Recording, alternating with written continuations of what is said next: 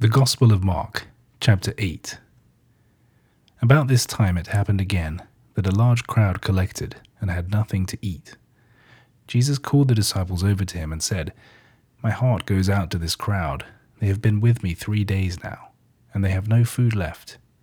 If I send them off home without anything, they will collapse on the way, and some of them have come from a distance."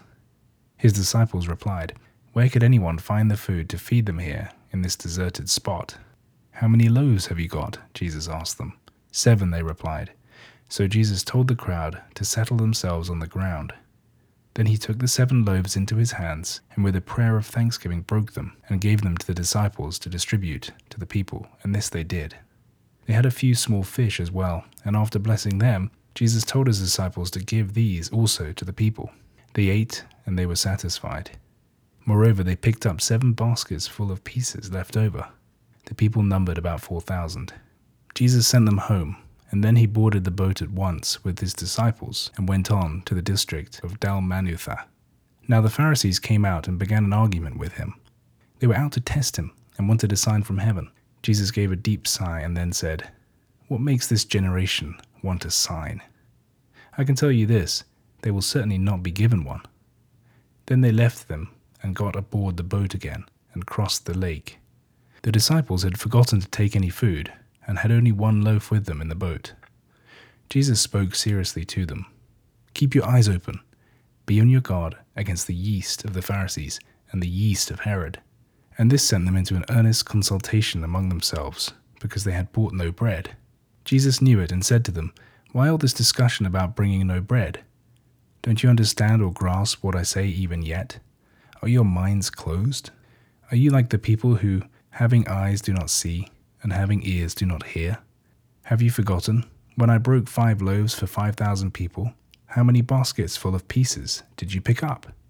Twelve, they replied. "And when there were seven loaves for four thousand people, how many baskets of pieces did you pick up?" Seven, they said. "And does that still mean nothing to you?" he said. So they arrived at Bethsaida, where a blind man was brought to him, with the earnest request that he should touch him. Jesus took the blind man's hand and led him outside the village. Then he moistened his eyes with saliva and, putting his hands on him, asked, "Can you see at all?" The man looked up and said, "I can see people. They look like trees, only they are walking about." Then Jesus put his hands on his eyes once more, and his sight came into focus, and he recovered and saw everything sharp and clear. And Jesus sent him off to his own house with the words, "Don't even go into the village." Jesus then went away with his disciples to the villages of Caesarea Philippi. On the way he asked them, "Who are men saying that I am?" "John the Baptist," they answered, "but others say that you are Elijah, or some say one of the prophets." Then he asked them, "But what about you? Who do you say that I am?" "You are Christ," answered Peter. Then Jesus impressed it upon them that they must not mention this to anyone. And he began to teach them that it was inevitable that the Son of Man should go through much suffering and be utterly repudiated by the elders and chief priests and scribes, and be killed, and after three days rise again.